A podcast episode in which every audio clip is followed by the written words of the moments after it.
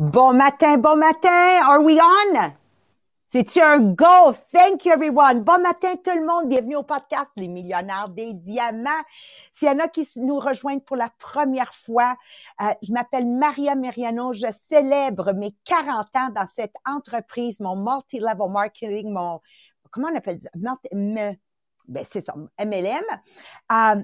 Et la nouvelle excitante, Maxime, j'ai envie de vous le partager. Je l'ai partagé en anglais. Au moment où on se parle, on a déjà dépassé dans les deux premières semaines le cap du 2,5 millions de dollars de vente de fête. OK? Toute la gang, là, wow! OK. C'est la magie. C'est la magie qui opère quand on est en synergie en synergie avec, avec une organisation, avec une famille, avec un podcast. Et c'est ça que je veux bâtir en 2022, de continuer à le faire avec mon MLM et de le faire avec le podcast Les millionnaires des diamants.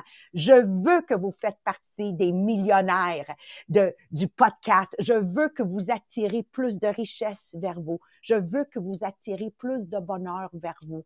Et il y a des éléments très importants qui, qui vont faire ça en 2022.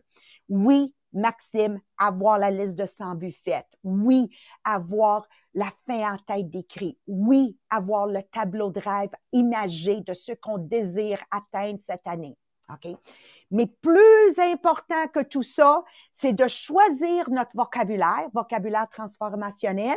Donc, de vous mettre avec une collègue de travail euh, qui a envie de niveler vers l'eau. Idéalement, Maxime, quelqu'un qui est sur le podcast avec toi, right? Ou qui l'écoute en, en Podbeam et vous attrapez en train d'utiliser des mots qui sont pétiscules. Hein? Euh, exemple, on gagne pas des sous, on gagne du cash. c'est ça. Il faut, faut être intentionnel dans le vocabulaire qu'on utilise. Euh, ici au Québec, on utilise souvent l'expression quelque chose que c'est délicieux. On dit c'est écœurant. Non, non, non. Écœurant, ça veut dire dégueulasse. Alors, qu'est-ce que, Jean-Philippe nous a parlé dans l'autre podcast, puis aussi samedi matin? Quand même, le vocabulaire francophone, il y a plus de, I don't know, 10 000 mots, un million de mots, I don't care how many mots. Ça se peut-tu que le seul adjectif que je suis capable d'utiliser quand quelqu'un est, quelque chose est absolument délicieux, c'est le mot écœurant? C'est ça en 2022, il faut qu'on fasse attention. On a quand même un vocabulaire francophone qui consiste de je sais pas combien de mots, si on peut trouver, quelqu'un peut googler le, vocabulaire francophone, combien de mots. Pourquoi je choisis le mot écœurant au Québec pour décrire quelque chose qui est délicieux? Et c'est ça qu'il faut être intentionnel en 2022. qui veut attirer plus, celle que je vois sur Facebook, qui veut attirer plus? Bon, Commençons par le vocabulaire transformationnel et continuons avec les métaphores qu'on choisit d'utiliser. Aujourd'hui, Jean-Philippe Jacques va parler de, des métaphores qui peuvent sauver votre vie des métaphores, oui, peuvent sauver votre vie. On va continuer avec Sabrina qui va parler comment les métaphores, pas seulement nous, nous affectent nous, mais comment ça peut aussi affecter les gens autour de nous. Puis Marie-Pierre, my God, c'est la partie du, du podcast qui me l'a plus interpellée. Comment c'est important d'utiliser les bonnes métaphores dans le bon contexte, parce que ça peut aussi backfire, jouer contre nous. Aristotle a dit, la plus grande chose qu'on peut faire dans une vie, c'est d'être maître au, à l'utilisation des métaphores. Et malheureusement, on peut pas lire et apprendre à faire des métaphores si en vivant une vie explosive de croissance, d'amour, d'abondance qui amène à établir nos propres métaphores, métaphores, right? Donc, une bonne métaphore ça implique quoi? Ça implique que les gens peuvent trouver leur, leur semblable à eux, à l'intérieur de eux pour connecter avec nous ou avec notre histoire. Alors, c'est juste une façon plus ancrée de parler qui amène les gens à mieux comprendre. Donc, sans plus retarder, on va y aller avec toi, Jean-Philippe, et on continue. Yeah! Bon matin tout le monde! Juste avant de débuter, on veut vous rappeler donc de prendre le temps de nous aider à partager le Podbeam et de partager le podcast. Donc si vous êtes sur Podbeam, prenez le temps en fait là de euh, cliquer sur la petite flèche, d'aller le partager, de l'envoyer à des gens dans votre entourage à qui vous savez en fait que ça pourrait faire du bien. Même chose pour ceux qui sont sur Facebook en live en ce moment, de le partager sur votre groupe équipe pour ceux en fait euh, qui sont euh, qui ont une équipe dans un MLM, sur votre profil, euh, dans votre stories, parce que plus on partage, plus on a de personnes qui commentent durant le le podbeam ou directement sur le live. Qu'est-ce que ça fait en sorte? Ça fait en sorte que les gens peuvent nous trouver, nous trouver plus facilement. On est référencé plus facilement. Donc les gens en tapant certains mots, ben, on va se mettre à apparaître. Donc ils vont pouvoir découvrir la belle communauté qu'on est en train de bâtir. Donc, ce matin, moi, je débute, je vais continuer à travailler un peu sur ce que Marie-Pierre avait débuté la semaine dernière en parlant des différentes métaphores de la vie. Donc, j'espère que vous êtes allés vous en choisir quelques-unes ou une qui vous parlait. Moi, je vais vous parler ce matin de l'histoire de Martin. Donc, Martin, qui est-ce que c'est? C'est le producteur du film Apocalypse Now. Donc, je ne sais pas s'il y en a qui ont déjà euh, vu ce film-là, un film incroyable, oscarisé, euh, qui vaut la peine d'être euh, d'être vu absolument. Donc, pour Martin et sa femme, dans le fond, ils sont allés tourner le film Apocalypse Now dans vraiment dans le plus profond de la jungle aux Philippines. Et dans le fond, eux, ils partageaient une, une, philosophie de la vie. Pour eux autres, la vie, c'était quelque chose qu'on devait avoir peur. Donc, tu sais, je veux dire, ils tournaient un film qui s'appelait quand même Apocalypse Now. OK? Fait que, ça en dit déjà long un peu sur ça va être quoi ton angle d'entrée. Et euh, habituellement, ils faisaient le tournage du lundi au vendredi. Mais pour, euh, dans le fond, une certaine scène en particulier, dans, euh, dans le plus profond là, de, de la jungle, Martin a décidé de rester le vendredi soir pour pouvoir tourner une scène le samedi matin. Et là, on se souvient, ils sont dans le plus profond de la jungle. Donc, la jungle, c'est un climat qu'on appelle tropical humide. Puis c'est vraiment, ça peut être vraiment intense. Et le samedi matin, il s'est mis à pas bien aller. Donc, il se demandait qu'est-ce qui se passait. Il y avait de la fatigue, il y avait des sueurs, OK? Il transpirait comme pas possible, au point où est-ce qu'il s'est effondré sur le sol. Donc, un moment de panique, mon Dieu, qu'est-ce qui est en train de se passer? Est-ce que, tu sais, il y, avait une douleur intense? Est-ce que ça serait un attaque de cœur? Et à un moment, aussi rapide que ça, il raconte son histoire et il dit, tout est devenu calme, tout est devenu paisible. Et à ce moment-là, il s'est comme dit, oh, est-ce que ça serait ça la mort? Plus de peur, plus de douleur, rien du tout. Et là, il s'est dit, mon Dieu. Donc, en réalité, la, mort ici ne fait pas peur. Ce qui fait peur, c'est que je me battais constamment dans la vie. J'avais cette douleur-là, j'avais cette, cette hargne-là, en fait, de faire quelque chose. Donc, tout d'un coup, il, s'est dit non. Il a repris ses, euh, ses esprits. Il s'est mis à essayer d'attraper, genre, le gazon par terre, à essayer de bouger. Et bien évidemment, l'équipe l'a trouvé le, le, le, matin. Donc, l'ont vu, tu sais, en douleur, l'ont vu qu'elle est pas bien. Ils ont décidé de le transporter en hélicoptère, de l'amener à l'hôpital. Les diagnostics que les médecins disaient, c'était vraiment pas euh, favorable. Le vocabulaire disait, il passera pas, il sera pas capable de s'en remettre. Euh, il, sortait plein, tu sais, je veux dire, le qui était là en ce moment dans, dans la salle, c'était ça va pas bien, ça va pas bien, euh, il passera pas à travers. Donc, Martin étant très affecté, je veux dire, ça, ça commençait à tout simplement l'affecter physiquement aussi, à perdre ses énergies. Quand sa femme, Jeannette, est arrivée, donc, euh, à l'hôpital et qu'elle a entendu les différents diagnostics et les termes, un, elle voulait pas le croire, puis elle connaissait très bien son mari, puis elle s'est dit non, OK? Ce que j'ai besoin, c'est de le ramener, OK, dans euh, euh, quelque chose de positif. Elle est allée le voir, elle a pris le bras, puis elle, a utilisé une métaphore. Elle a utilisé la métaphore, c'est juste un film. C'est juste un film.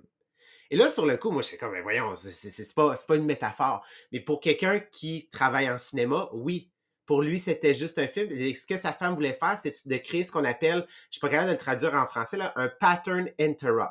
C'est d'interrompre le pattern. Donc, quand elle lui a dit c'est juste un film, pour lui, étant producteur de film, couper, c'est fini, on revient à la réalité. Donc, sa femme voulait le sortir de cette émotion négative-là de tu passeras pas à travers. C'est juste un film. Coupé, revient maintenant à la réalité, revient. Et à partir de ce moment-là, lui a changé sa métaphore sur la vie. Donc, cet événement-là qu'il a vécu pour euh, dire, ben maintenant, la vie est un mystère. C'est excitant. On sait jamais qu'est-ce qui va arriver, mais j'ai hâte, en fait, de pouvoir la découvrir. Donc oui, les événements auxquels vous allez traverser dans votre vie, que vous avez peut-être traversé, la manière dont vous allez aborder ces événements-là, les gens qui vont vous entourer vont avoir un impact aussi sur le type de métaphore que vous allez utiliser pour décrire ces événements-là. Puis bien évidemment, on vient de le voir, la métaphore a un impact sur la personne, ben, elle l'a sur les gens autour de nous. Donc, je vais passer tout de suite la parole à Sabrina.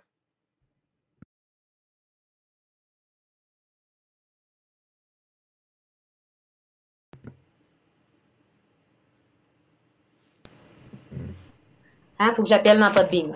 Euh, il y a des métaphores qui ont un impact sur une communauté complète parce que euh, les mots qu'on va utiliser, puis c'est le fun parce que ici, là, présentement, j'ai plein d'exemples. Les mots qu'on va utiliser vont avoir une face, les gens vont agir différemment. Un des exemples qui présentait, c'est quand on veut parler de la Terre quand on veut parler de l'environnement, puis de dire, ben notre planète Terre, comment je la représente?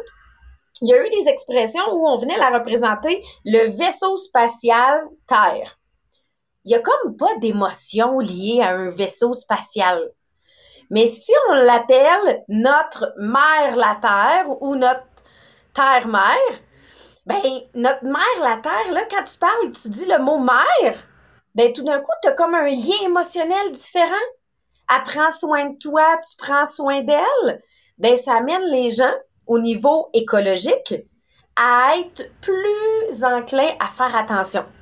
Juste parce qu'on utilise ce terme-là. Puis c'est drôle parce que au Machu Picchu, ils présentaient les Incas, les Incas avaient plusieurs dieux et ils venaient présenter à quel point la terre-mère, ils représentaient la, la terre-mère comme étant une femme avec une grosse bédaine puis des gros seins. Pour eux, la planète Terre, c'est comme ça qu'il la présentait parce qu'il venait présenter ses richesses qu'elle donnait. et, ça date de, des Incas, là.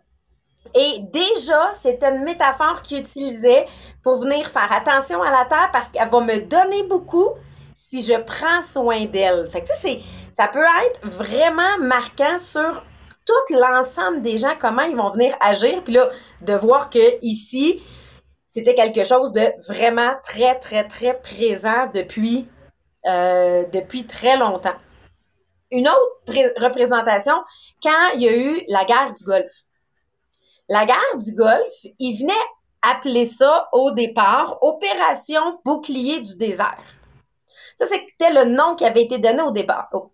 Mais quand ils ont commencé la guerre, ils ont transformé le nom pour présenter la réalité et ça s'appelait maintenant Tempête du désert ça change complètement la façon de voir ce qui se passe sur place. Hein, on s'entend qu'on voit la réalité complètement différente. Puis là, j'essayais de penser dans, ma business, dans ma façon de présenter les choses. Quand est-ce que j'ai eu à changer ou que j'aurais dû changer le vocabulaire? Juste quand on présente un défi? En disant j'ai un défi ou nous avons un défi. Là, on comprend que L'implication n'est pas la même. Juste ce petit changement de mot-là fait toute la différence. Puis, moi, j'ai l'exemple, mon messenger équipe. Moi, dans la vie, là, quand je nomme quelque chose, il faut que ça soit simple. Il n'y a, pas de détour. Fait que mon messenger équipe s'appelait communication équipe. C'était, vraiment très simple. Fallait que je le retrouve quand je cherche dans mon messenger. Je pense que c'était communication superstar. Mais là, on se ramassait qu'il y avait beaucoup de commentaires négatifs ou, tu sais, il y avait comme un challenge à gérer avec ça. Et une de mes assistantes est venue dire, moi, je pense qu'il faut qu'on change le nom. Puis là, je comprenais pas vraiment pourquoi elle voulait changer le nom. Je trouvais pas que ça allait changer ce qui se passe là-dedans. Et maintenant, ce messenger-là s'appelle Entraide. Entraide Superstar. Et savez-vous quoi? Les conversations, ils ont changé. Parce que là, tu rentres, même les nouvelles là, qui sont ajoutées à ce Messenger-là, ils sont, pas en communication, elle est dans le groupe d'entraide.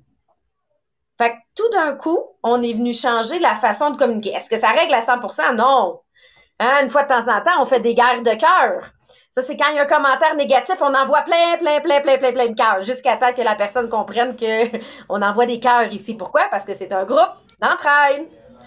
Fait que vous comprenez que l'utilisation des mots peut faire une grande différence, mais vraiment sur un impact commun. Là. Je peux même pas vous dire combien il y a de personnes sur ce Messenger-là, mais ça vient faire beaucoup, ça vient faire toute la différence, le fait de changer les mots qu'on utilise. Fait des fois, c'est de vérifier s'il y a quelque chose qui fonctionne pas à votre goût, quel mot différent pourrait être présenté? Quelle métaphore on pourrait utiliser pour venir changer ça? Hein? Il y en a qui disent Oh, j'aime ça, les gardes de. Oui, oui, oui. Hein, on vient. On envoyer de l'amour. On vient envoyer de l'amour euh, à ce moment-là.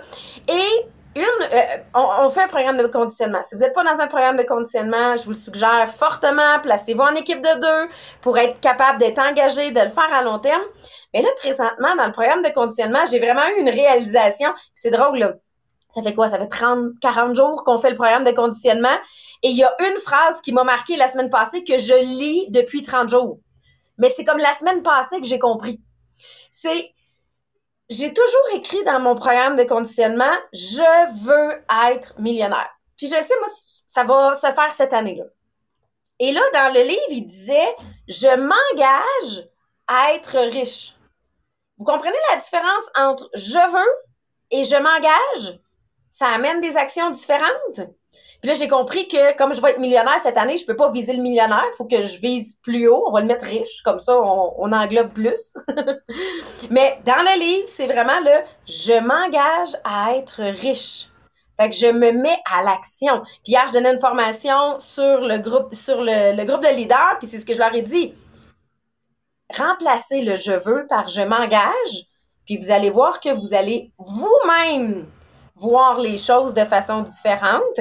Puis ça peut se faire de façon commune aussi, là, pas juste vous, mais en groupe à travers ça. Puis Marie-Pierre, j'aime ça parce qu'elle vient nous présenter, des fois, on fait des erreurs de métaphores. Tu sais qu'on n'utilise pas les bonnes métaphores avec les bonnes personnes parce qu'on vient transposer les choses. fait qu'on a des super beaux exemples ce matin de faire attention. On a beau en utiliser, mais les bonnes au bon moment. C'est vrai. Merci Sabrina. juste avant d'embarquer, on a un beau euh, commentaire de Maxime sur le podcast. Il dit Chez moi, j'avais un groupe WhatsApp qui s'appelait Groupe, là, je sais pas si je vais le dire bien, Fur, Furschroll. C'est drôle comme nom d'équipe. Et depuis, il s'appelle Team Furschroll et les membres ont compris qu'il faisait partie d'une équipe solidaire et non simplement d'un groupe de communication. Fait que nous aussi, ça fait une grosse séance, juste changer le titre du groupe tout d'un coup ça vient tout changer. Donc, euh, vraiment, on voit que ça a un effet euh, pour tous euh, quand on fait un changement de mot, simplement sur un groupe de communication. Donc là, oui, dans le fond, c'est les différentes lignes directrices pour l'utilisation des métaphores. C'est tellement important de comprendre. Puis une des plus importantes lignes directrices, c'est de quand tu as compris le pouvoir des métaphores, ça veut dire aussi que tu as compris et tu es conscient de la façon de les utiliser dans un contexte qui va être approprié.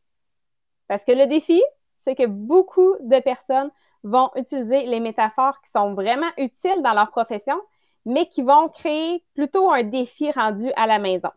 Donc, exemple, si tu prends une avocate qui essaye d'appliquer les mêmes types de métaphores qu'elle utilise au travail à la maison.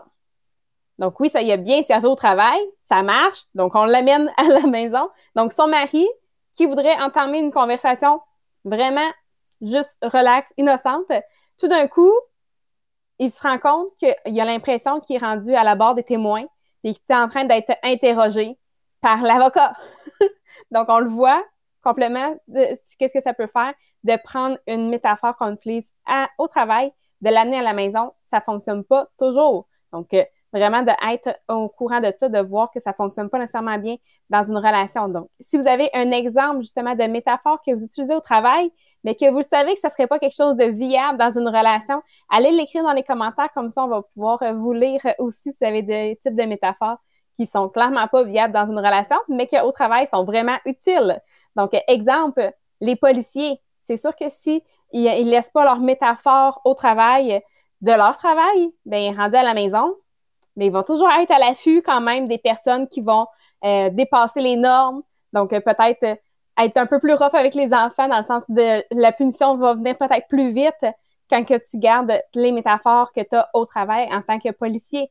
Donc, vraiment, faut être sûr d'avoir les métaphores qui sont appropriées dans le contexte qui est vraiment compatible, dans le fond, avec le type de métaphore. Puis en lisant ça, moi, je me disais, nous, dans notre travail, on parle toujours avec des gens. sais, Notre but, c'est quand même de créer des relations. Ça doit être toujours bon partout. tu sais. Et là, je me suis souvenue, à un moment donné, Maria, elle avait une histoire qu'elle nous racontait que justement, elle utilisait ces métaphores du travail à la maison ça fonctionnait pas. Mais Maria, il faut que tu nous la racontes avec tes mots à toi, cet exemple-là, l'histoire de ça. C'est plus jeune. Aujourd'hui, bon, parce qu'on développe personnellement, parce qu'on fait partie d'un groupe de lecture, un, podcast, whatever, bon, on, on, s'aide à devenir une meilleure version de nous-mêmes. Mais dans mon, en tant que jeune maman, combien de fois j'amenais des phrases comme exemple, euh, là, il venait de faire la vaisselle, mais à broche à foin, j'aurais dit, tu sais, la manière que tu fais une chose, la manière tu fais toute chose. Mais ça, c'est quelque chose, Maxime, j'utilise dans mon MLM à moi, là. Alors, trop de ça a fait qu'un jour, Nadia me regarde à dire, Hey, je suis pas une de tes directrices Tupperware. Tu vois?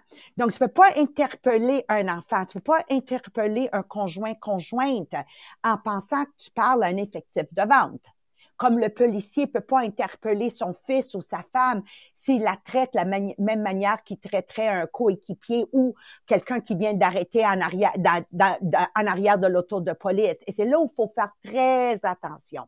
Parce que moi, en utilisant les mauvaises métaphores à la maison, au lieu d'avoir créé une synergie chez nous, je défaisais la synergie chez nous. C'est ça qu'il faut comprendre. Donc aujourd'hui, grâce à le, désir de niveler vers le haut et apprendre, on se corrige. Donc, tout se guérit, hein? comprenez, là, tout se guérit. Même la planète qui est polluée, là, la, planète qui est polluée, si on décide aujourd'hui qu'on se donne toute la main en dedans, quelques années, elle redeviendra aussi verte qu'elle était originalement. Tout se guérit.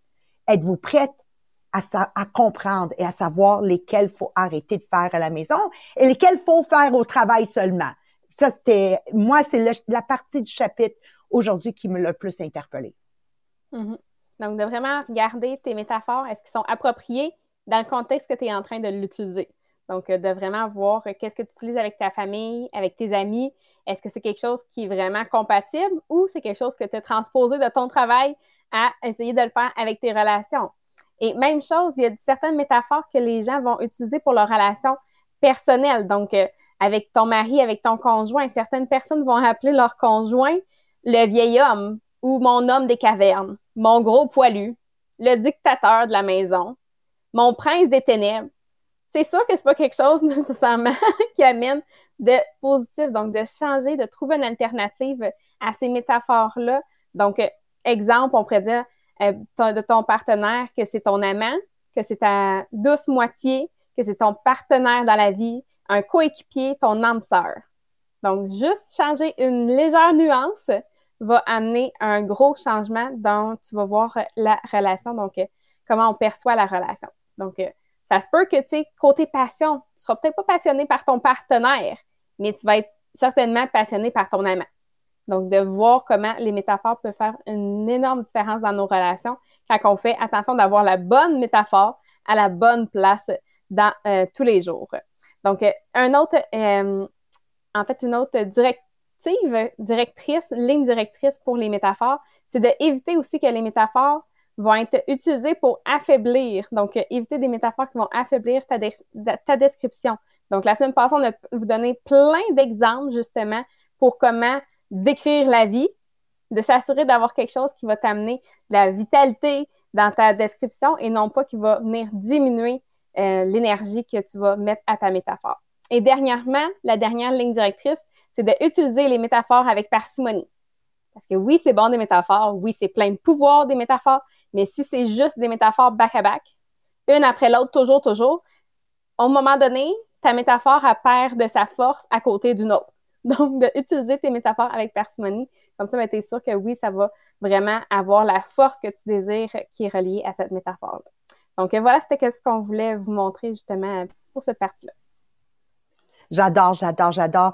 Et c'est de là que je vous demande comment vous référez. Réfléchissez. Comment vous référez à vos enfants. Moi, c'est une, partie qui m'a beaucoup marqué quand j'ai rencontré Mohamed et j'avais été en Algérie. Euh, ils sont 22 frères et sœurs, right? Donc, tous les cousins, cousines, en plus qui avaient des enfants, il y avait plus de 75, 76 enfants dans la même maison qui faisaient, dans le fond, qu'est-ce qu'ils voulaient. Parce que pour eux, dans la famille de Mohamed, des musulmans pratiquants, des enfants, juste avant l'âge de la puberté, c'est des anges. They are angels.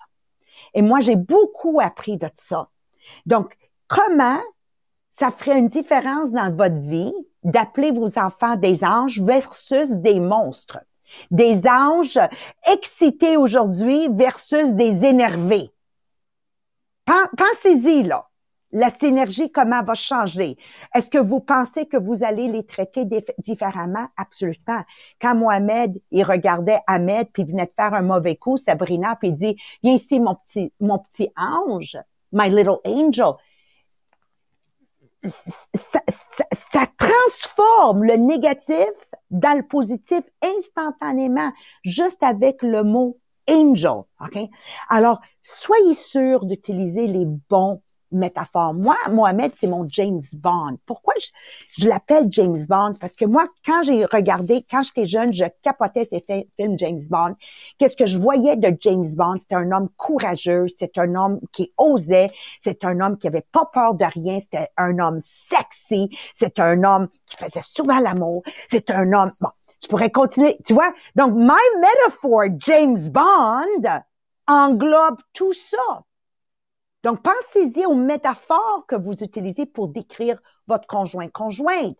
Est-ce que ça englobe toute une image? Parce que ça va au-delà de décrire avec un mot positif. Ça va au point de décrire tout un, film, un film, Jean-Philippe, qui vient avec une seule métaphore. So you choose the right metaphors, transformer votre vie. Entre-temps, vous pouvez utiliser des exemples. Rappelons-nous, comme j'ai dit tantôt, des métaphores, on peut pas les apprendre. C'est quelque chose qu'on s'approprie à mesure qu'on a un vécu, puis on apprend, comme le livre de Jean-Philippe et Sabrina, on apprend à désapprendre pour mieux reapprendre. Alors, moi, j'ai désappris pour reapprendre, pour mieux être avec mes enfants. Là, on est tellement bien avec les enfants qui sont encore toute à la maison. 26, 28, 30 ans. You know, il n'y a pas longtemps, j'ai dit, peut-être ça serait le temps, quand ils m'énervent. Je dis, peut-être ça serait le temps hein, d'avoir votre propre toit. But that's the key. That's the key. Puis se rappeler, moi, toujours les mots que j'aime utiliser dans ma tête, que j'ai entendu un jour, puis je vais toujours me les répéter. La vie n'est pas une révolution, mais bien une évolution. Et encore une fois, le podcast Les millionnaires des diamants, c'est pas de dire oh mauvaise fille d'avoir dit ça. Non non non, c'est pas ses mains. On dit tout simplement ah aujourd'hui je serai une meilleure version de moi-même et we move forward. It's a beautiful evolution. Puis merci d'évoluer avec nous en 2022 et je vous promets que 2022 va être une année légendaire. Légendaire, les millionnaires des diamants et notre MLM et dans nos familles et dans nos avoirs et dans nos amours. Puis je pourrais continuer une autre heure comme ça, vous répéter toutes sortes d'affaires. Alors, entre-temps, bisous tout le monde. Demain matin, Habitude numéro 7, sharpen the saw. Bye bye. Merci. Merci d'être là.